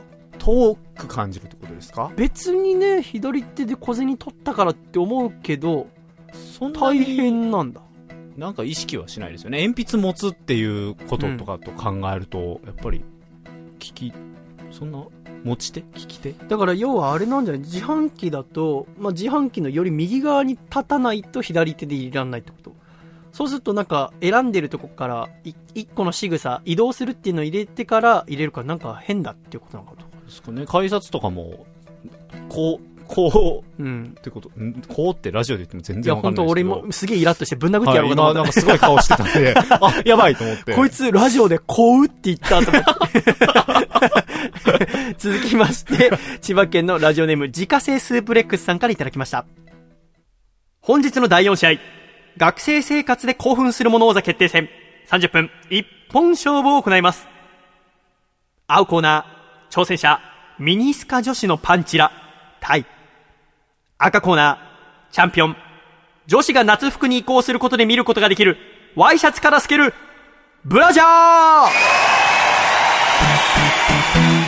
これは、チャンピオンが揺るがないでしょああ、そう。これは、そうです。僕は全く逆、どっちでもないな。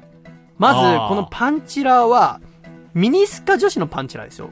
はい。短く履いてるスカートからパンツが見えたところで何も興奮しないでしょ。それはそうです。長くなきゃダメでしょ。はい。で、ちなみにこのチャンピオンの方も、俺さ、あのさ、やっぱりこの、まあいわゆる女子高生がワイシャツとか着てて、で、ブラジャー見えて、あれさ、かわいそうだよね。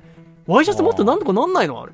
まあそうですよね。厚手の、俺さ、あれがちょっとでも視界に入るとすぐ顔背けるわ。ああ。もう、捕まりたくないと思って。捕まりたくしない視線だけで、だって証拠がないじゃん。見てないっつっても。そうですね。だからもう顔をもう思いっきりよそに向けますよ。はい。いや、これ、でも、あかわいそうだよね。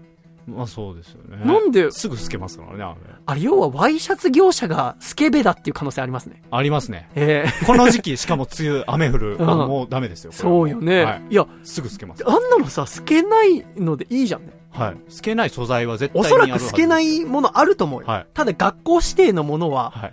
業者の上のお偉いさんたちが、はい。利権を握ってる人たちがガードしてんじゃないですか。指定してるわけです。透けなきゃダメだっつって。わかんないけど。俺も何してて何を言ってるえ、ちょっと、はやちさんが来るんじゃなかったって顔してたから今。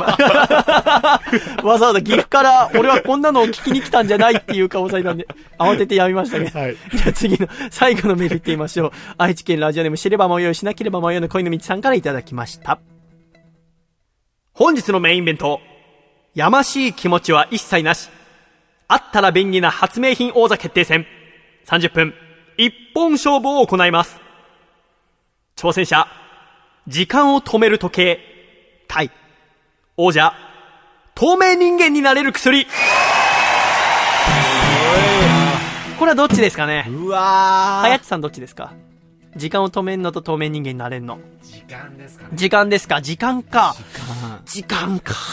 時間。俺ね、あー、笠倉は？僕、透明人間派ですか？なるほどね。じゃあこれ、仮、別にこれやましい気持ちは一切なしマッチだからあれだけど、はいこれさ、仮にじゃあなんか止めたり透明人間になって何をするって時に、これさ、なんか、もしじゃあな、まあ別に仮の話では全く、はいえー別にエロい話だから仮ってわけじゃないんだけども、はい。あの、まあちょっと最悪なこと言ったけども、あの時間、時間を止めてさ、例えば女性に触れられるね、企画もんとかありますけど、はい。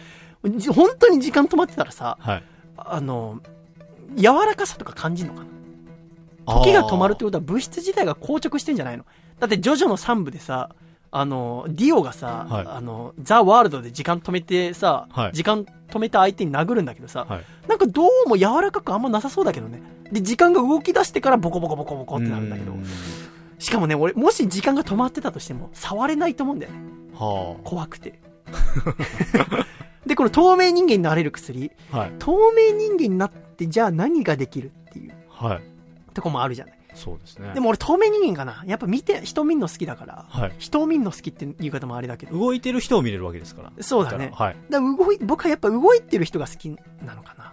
なるほうん。じゃあチャンピオンに防衛してもらいたい ありがとうございます。はいまあ、やましい気持ちは一切ないんですけどね。ど。はい。今、全部ね、あの、子犬の出産についての話をしてたんですそうです。ありがとうございます。えーアコラジオ座決定戦。このコーナーは懸命にアコラジオ座決定戦と書いて、ラジオアットマーク細めのシャイブドットコムに送ってきてください。皆様からの世紀の一戦、お待ちしております。では一旦、ジンゴラジオネーム、黒縁メガネの紳士さんからいただいた、細身のシャイボーイがお父さんと仲直りする方法。お父さん、僕のスタンド、ラジオスターで、二人の確執を奪った。そして、拳を叩き込む隙ができた。ドララララララララララララせーの細身のシャイボーイのアコースティックレディオ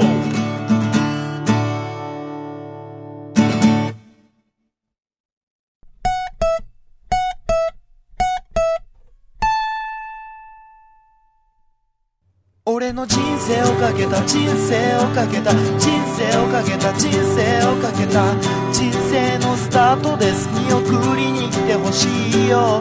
君の人生をかけた人生をかけた人生をかけた人生をかけた人生のスタートじゃん。手を振るよジケラッチョ。狭間律師のスーパーハイパーイヤー。狭間律師のスーパーハイパーイヤー。このコーナーはアーティストの狭間律師さんの新曲を毎週流させていただいております。狭間さんからメール届いております。シャイさん、笠倉さん、お疲れ様です。あお疲れ様です。です今週は一足先に夏っぽい雰囲気の曲を作りました。2年ほど前、僕は江戸川区の 1K のアパートに、同級生の森島くんと一緒に住んでおりました。男臭かった夏を思い出しながら、この曲を作りました。聴いてください。江戸川 1K サマータイムです。どうぞ。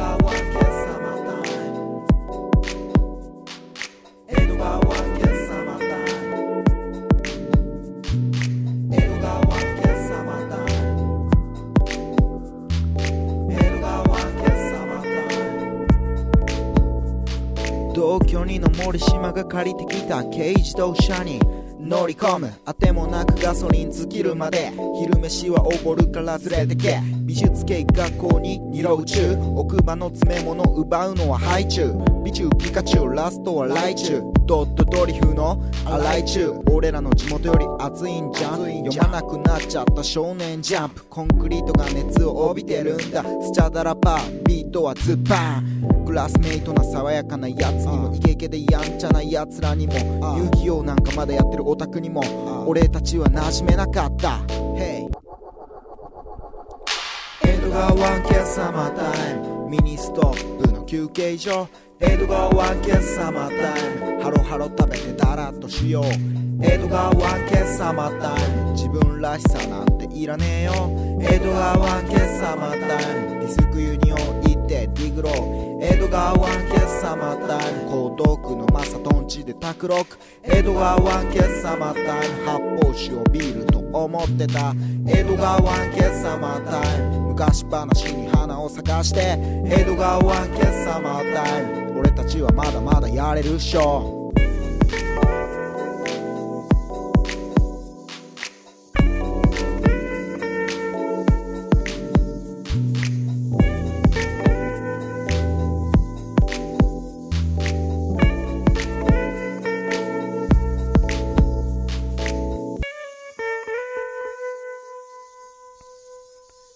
ありがとうございました。狭間律師さんで、江戸川 1K サマータイムでした。では、コマーシャルアコラジお聞きの皆さん、お元気ですか ?2 億万年に一人の逸材、竹下幸之助です。プロレスラー竹下幸之助の強さの秘訣は、離乳食から食べ続けているつくねにあります。ぜひそのつくねを僕の両親のお店、焼き鳥大吉千島店でご堪能ください。名物おかみと美味しい焼き鳥があなたのお越しをお待ちしております。お店の詳しい営業日やアクセスは焼き鳥大吉千島店で検索してみてくださいね。大吉の焼き鳥食べて、デッドリフト200キロバンバン上げたったらええねん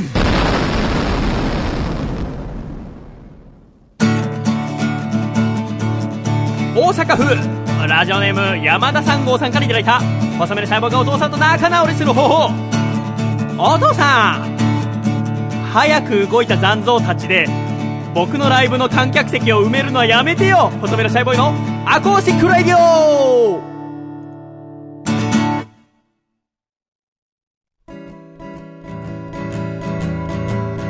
細身のシャイボーイ細身のシャイボーイ細身のシャイボーイ Oh yeah 細身のシャイボーイ細身のシャイボーイ。ルールールー。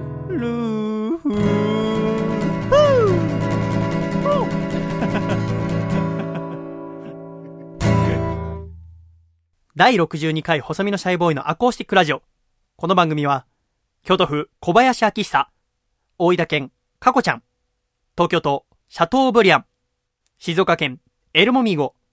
東京都、エクストリームパーリー。茨城県、ハングリーオーバー。岐阜県、緑。埼玉県、草加の杉。茨城県、歌川ペロペロザロック。以上9名の提供で、神奈川県横浜市戸塚区にあります私の自宅から、細身のシャイボーイ、笠倉、はやっちの3人でお送りしてまいりました。それでは、エンディング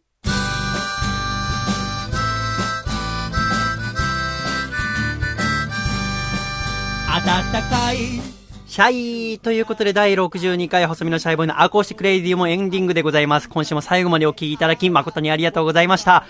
えー、ということで、このエンディングはですね、私の真向かいには、今回、えー見学に来てくださった、はやちさんにお越しいただいております。はやちさん、本当に最後までありがとうございました。ありがとうございました。いかがでしたかアコラジの見学は？いや、ここはね、緊張しますね。本当に。何が緊張しますか？あのーこの距離で見ることってないじゃないですか。まあそうですね、私のベッドの上にね、座っていただいて、この収録ちゃん見ていただきましたけど、はいもう私がね、いかに怖い顔していつも喋ってるかを。いやー、ピリピリしますね。やっぱりね、やっぱそのね、はやつさんはさっきおっしゃってましたけど、やっぱもっと気楽な感じでやってると思ったそうですね力を抜いてね。やっぱりね、私もまあラジオ始めてまだ2年目で、あのね、気楽なんていうものでは、ラジオとまだ戦えないのよね。もう全力で汗かいて、必死になって喋って、やっとギリギリ今こうやって聞いてくださる方がいるっていうところ。まあ、もっとね、本当だって気を抜いて、力を抜いてね、楽しくできたらいいんだけど、まあ、そんな、ね、力はまだ僕ないわけで、一生懸命やるのみでございます。えー、そんな中、今週の MVP、毎週この番組で MVP を決めてタオル、細身のシャイタオル、赤いものを送らせていただいておりますが、今週はですね、梅雨川柳に送ってくださった兵庫県のアマシットさんに、えー、送らせていただきたいと思います。えー、ツーツーツー、ユーユーユーユミカオルというですね、私ちょっとこれ気に入りましてですね、こちらを今回第62回の MVP にさせていただきたいと思います。おめでとうございます。えー、ということで第62回も終了しました。あの私、なんかずっと考えてることがあって、まあ、どうやったらラジオをもっとたくさんの人に聞いてもらえるかっていうことを考えたときに、うん、まあ、一個、ちょっと、うーんと思ったのが、まあ、スペシャルウィークというものがあります。ラジオ聴取率調査週間。で、まさに今なんですけども、調査率調査週間の結果が出た後のラジオで、よくいろんな番組でこう、この番組民放1位でしたとか、えーこの番組20代の部で1位でしたとかいうのをよく聞くんですよね。でもその1位っていうのは、そのラジオの世界での1位じゃないですか。でもラジオを聞く人がどんどん下がってるんですよね。その下がって縮小していってる世界の中で1位を取るっていうことが、まあ、もちろん1位を取るっていうのは素晴らしいことだし、いいことなんだけども、一人ぐらい、僕、1日今でも8時間ラジオずっと聞いて、で、それをまあ1日週7回聞いて、一人も、確かに1は取ったけどラジオ聞いてる人はどんどん減っているこれをでももっと増やしていかなきゃいけないっていう人が誰も一人としていなくてなんかそれが僕は悲しくてじゃああなたのその今取った数字はビートたけしのオールナイトニッポンと比べてどうなのってトンネルズのオールナイトニッポンと比べてどうなのってその全盛期のラジオと比べて減ってるという事実を踏まえながらもっとなんとかして、えー、ラジオ聞く人を増やさなきゃじゃあ自分に何ができるって考えた時にまだ僕に本当に力がないっていうところででなんか答えが欲しくて京都に行ったのよねなんかこっちに行ったらいろんな仕事しちゃうからっていうことで京都あの結婚式終わった後ちょっとゆっくりしててでそこでやっぱ改めて思ったのが今いろんなエンターテインメントがあってですよ。あの、まあ、歌においてでもね、私みたいなフォークシンガーがいれば、ロックバンドの人もいる、ボーカロイドの人もいる、卓録の人がいる。いろんな分散化されてどんどん増えていってる中で、この同じ音楽の分野の中でも、例えばボーカロイド好きな人は、フォークシンガーにはちょっと、えー、あんまり好きじゃないとか、こう壁がいろいろできてしまって、それってとっても悲しいことだと思っていて、それをじゃあ取っ払うには、えー、じゃあプロレス新しく、ね、知りたいって考えたときに、どうやって、もし苦手意識があるとしたら取っ払えるかと思ったときに、2時間喋る場があれば、全部、なんかその人のことを知ることができるんじゃないかと思うんだよね。で、僕はラジオやっていて、2時間あったら人がどんだけこう作り込もうとしても全部裸になってしまう。えー、っていうことをやっぱ思っていて、で、やっぱこうゲストに出てくださる方には、いろんなコーナーも一緒に行って、で、その人の悩みを知ることによって、いろんな自分が今まで知らないもの、特に私ぐらいの年になってみると、新しいことにチャレンジする、新しいものを知ろうとする、なんか元気がなくなってしまう中で、こうやっていろんなラジオに来ていただいて、喋っていただいて、で、いろんなものを知ることができる、その人、リスナーがいろんな新しいことを知ることができるっていうのが、一番古くからあるメディアのラジオの役割にこれからなるんじゃないかなってそこに僕何とか関わっていきたいなと思いながらですね、今回京都旅行を過ごしてきました。なんとかそのお役に立てるように、またラジオを聴いてくれる人が増えるように、またラジオっていうものは素晴らしいんだよ、またその他の面白いものたくさんあるんだよっていうのを知ってもらえるようにこれから頑張りますので、えー、今回、えー、ね、これで締めとさせていただきたいと思います。えー、気象こりもなくね、えー、ペラペラ喋らせていただきましたが、また来週もよろしくお願いいたします。では行くぞ !1、2、3、シャイありがとうございました梅雨川柳、来週からもよろしくね回だったね。